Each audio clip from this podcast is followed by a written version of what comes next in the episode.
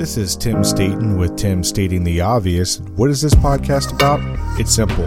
You are entitled to great leadership everywhere you go, whether it's to church, whether it's to work, whether it's at your house, you are entitled to great leadership. And so, in this podcast, we take leadership principles and theories and turn them into everyday, relatable, and usable advice. Hey, and welcome back to another episode of Tim Stating the Obvious. In fact, we just started season three, and this is episode one. In this episode, we're going to be talking about productivity apps and why they don't work to make you more productive. I'm going to date myself here. I remember life before the iPhone and smartphones. I'm, I mean, you know, I'm talking about if you wanted to know if somebody was home, you would actually walk over to their house or ride your bike down the street and you would knock on people's doors, only to get disappointed when you knocked on the door and they weren't home.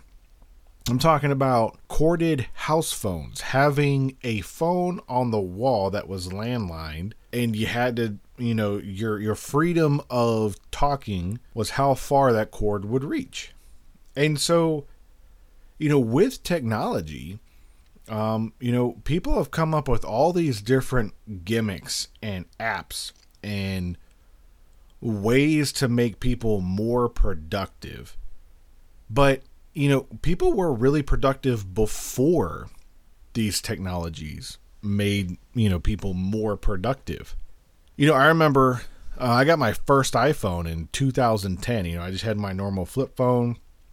I was like, you know, why do I need to get an iPhone? I have my computer. If I want to check things, you know, I'll just log on to my computer and go check things out, you know, on the internet that way. If I really needed to text somebody, I would just text them on the phone by hitting the button like three to four times to get the letter I needed. Um, and then I got the iPhone and then I was like, oh wow, texting is so much easier. You know, I could be more productive when texting people. But that really wasn't productivity. That was just making texting less steps and easier to do. Then the iPad came out. Um, and I got, you know, my first iPad in 2012, and I was really really uh, debating on whether or not I should get an iPad. And I was thinking, well, I could be more productive if I had an iPad. And, you know, I could type up reports on my iPad using the text feature. I could uh, send text messages from that too if it was tethered to my iPhone because the first generation of iPads didn't have its own SIM cards yet. And you know, I told myself and convinced myself if I had the iPad, I could be more productive. And I can even email myself these things to synchronize and share where I started off on one thing and move it over to another medium and then finish it off. You know, if I'm on the train and I'm and I'm commuting, I can actually do some work on the train on my iPad because it was less space in my book bag than my laptop. And really that wasn't productivity either. That was a new advancement in technology that allowed me to do more with more time. And then, you know, I started to look at, well, what is productivity? Let me look at, you know, the priority matrix. Let me look at my to-do lists. And as I was looking with those apps, it just I became tied to those apps. It became too cumbersome. It took me more time to input the data and check them off than it did if I had a whiteboard and a piece of paper. I mean, honestly, for the longest time, my two go to things to keep me organized, synchronized, and on track were my whiteboards and Microsoft Project at the time. Those were what I used for, you know, project planning, backwards planning, time management, what level of priority different projects had and what I should, you know, work on and I would just move them on the whiteboard. Before we can really talk about how to be more productive, let's define what is productivity. Right? So productivity is the measure of performance that comes out of the amount of output with the amount of inputs used to accomplish something. So if I can do more with less, then that is considered productivity. And we can measure productivity. We can measure it at, at work. We can measure it on teams. We can measure it in our personal lives. You know, you can use the, um, you know, simple equation productivity equals outputs over inputs, and then that number becomes your target score.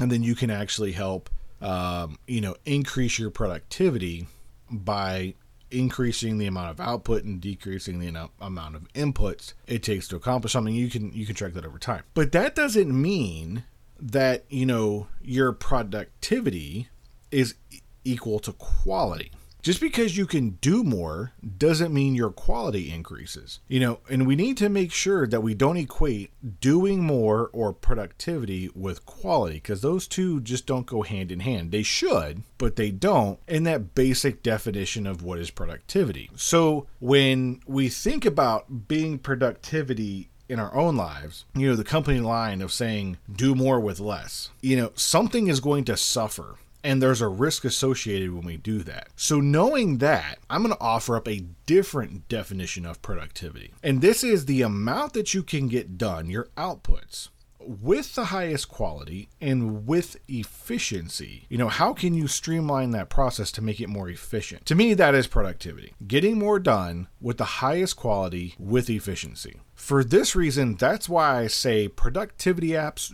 don't work. Many productivity apps are just a to do list that synchronize across device platforms, either your phone, computer, or people. While technology can help streamline uh, you know, who needs to do what and when they need to do it and the order it needs to get done. The only consistency is time. Time doesn't change. You know, calendar apps are great to help you manage time and events, but it doesn't get it done. People do those things. It's a planning tool, but you know that's it and i looked at the productivity tools on the you know apple app store and the google play store for the apps i found all these tools for helping you you know be more productive and as i'm looking through them to me they're more they're just going to hinder you and hamper you and make the process more encumbersome because now you added an additional step into whatever processes you had now whatever process you had you just added that app inside that process step. Now, don't get me wrong. If you need something to help you rem- to remind yourself of things, that's fine. If you need something to help synchronize calendars, that's fine too. But it's not productivity because when you think of an output, what am I going to get out of doing something? If it's not streamlined and you add an additional step into it that's not necessary, that's not being more productive or efficient. So, you know, how can we be more productive? You can improve your habits and your rituals. You need to create a space where you can be successful to complete the work with the highest quality and in a process that works for you and your team. And what I mean by that is I highly recommend that you develop some type of morning ritual, that you do a daily startup habit. And if I say ritual or habit, they're the same thing. I'm really talking about improving your habits. You know, what do you do in the morning that's going to jumpstart your day to set the conditions for you to be more successful? What do you do when you show up to work that you know if you do these key steps in order, it's going to make you more productive throughout the day? And then what do you do at the end of the day that you need to do to set up yourself for success the next day when you do show up to work? And are there things that you do in the evening that you need to make sure that you set in place to make yourself more successful for the morning and the following day? And then even look at what are the things that you need to do to synchronize your week? How do you, um, you know, take everything that you have to do uh, across your personal life, your family life, and your work life, how do you synchronize all of that together in time and space? And then what do you prioritize to get done? You know, those are habits that will help you be more successful. Now, if you're leading a team, you need to look at processes. You need to take a look at, uh, you know, how things are supposed to work versus how they actually work. Does your team have everything they need to be successful? Are you creating an environment where everyone can be successful uh, to be the most efficient, to the highest quality possible, and the right parameters to make them more accurate at whatever it is that they're doing? You know, you need to look at processes and workflows you know where are the friction points? Um, you know do they have the right tools to complete the job? And then what are team members doing for workarounds? That's a big one. I hate workarounds because that means there is something in the process that's broken and someone on the team doesn't have what they need. So what they're doing is they're adding in additional steps in order to accomplish the one thing that they've been asked to do. And it's not efficient. So they're putting more effort and energy into doing something that you've asked them to do when you haven't provided the right space and time for them to be successful. So, if you want better work productivity in the workplace, look at those three key things. And it's going to take some time. You know, if you look at your processes and your workflows, you're going to notice that, you know, your standard operating procedures say this is what we're supposed to do. And then if you shadow an employee or, or somebody that works that you work with on your team, see what they actually do and why they actually do it. Everybody wants to be successful. Nobody wants to like circumvent the system for the sake of circumventing the system. And if they're doing a workaround, it's for a reason. It's because they don't have the necessary tools, they don't have the necessary technology, or maybe you're asking them to do something that doesn't need to be done in that many steps and that it can be done in other ways more efficiently and you can adjust your standard operating procedures. So it's really important that if you're leading a team and you're looking at productivity, look at those things.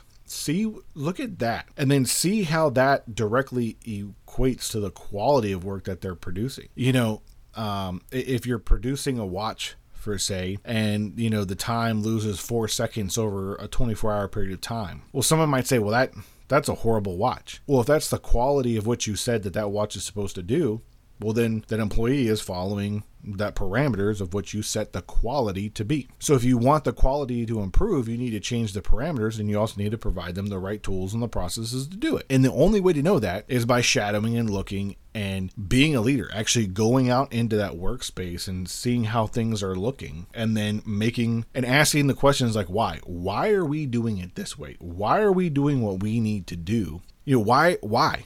Why is this being done this way? And you'll be surprised at the honest feedback that they give you. Maybe it's because you didn't set them up for success. You know, so I think about this all the time. You know, how can I do more with less? Time for me is one thing I cannot change, and it's the most valuable to me. In my personal life, it's limited. You know, how can I get the most quality and impact with my family? At work how can i get the most quality work done as, as efficiently as i can? And how can i get my team members to do the same thing? You know i ask myself a very important question as well that's different. I'm asking am i doing the right thing at the right time? And is what i'm doing now going to accomplish the team goals personal goals or family goals? If the answer is no then i don't do it. I delegate it and i do something that matters and i ask my team to do the same thing as well. I ask them if you're doing stuff that doesn't matter to the actual overall accomplishment of whatever it is that we're supposed to do, then why are you doing it? You know, again, it goes back to that why. And then I may find out that they were told by somebody else that they had to do it, which would be surprising to me. But hey, you know, it, it does happen often where other people will come in and they'll say, well, this is a priority for your team. And it's really not. It's a priority for their team that they're trying to delegate something off of onto your team.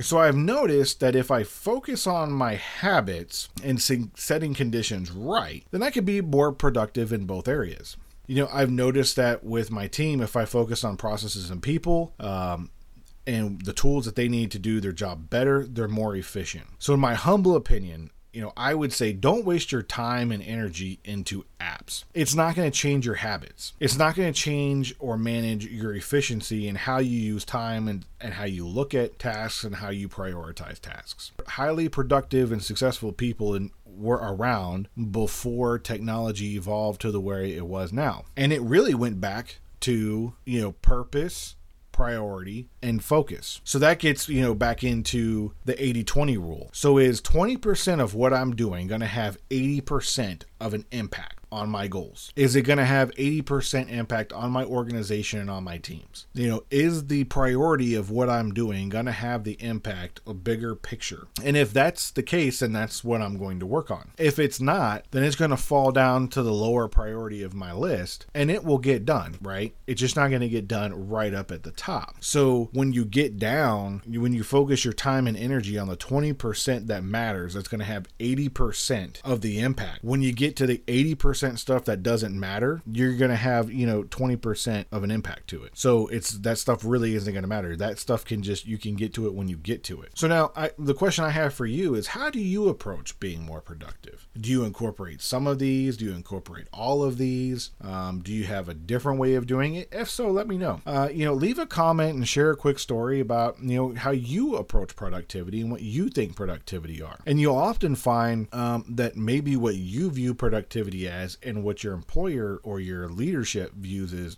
productivity as are two separate things. So, you know, provide that feedback too. Maybe you ran into a situation where that happened and you're like, hey, you know, I ran into this situation and X, Y, and Z happened. I'm really curious about what you have to say. But as we move into 2022, and, you know, we, we've talked about goals, and now I think it's important to talk about productivity. And really, where are you putting your focus and your energy on? Are you really putting it on the 80% of the things that don't matter? Or are you putting it on the 80% of the things that do matter? Because either way you look at it, what you spend your time on will have a direct result. So if you're not putting the time and energy into the things that matter, you're not going to be as successful or feel as productive as you want to feel. Um, you know, about a year and a half ago, I started incorporating this rule uh, into my own personal life and professional life, and even you know with this podcast. And I have noticed a significant improvement of just how I feel about being productive and doing what I'm doing. I feel like I can actually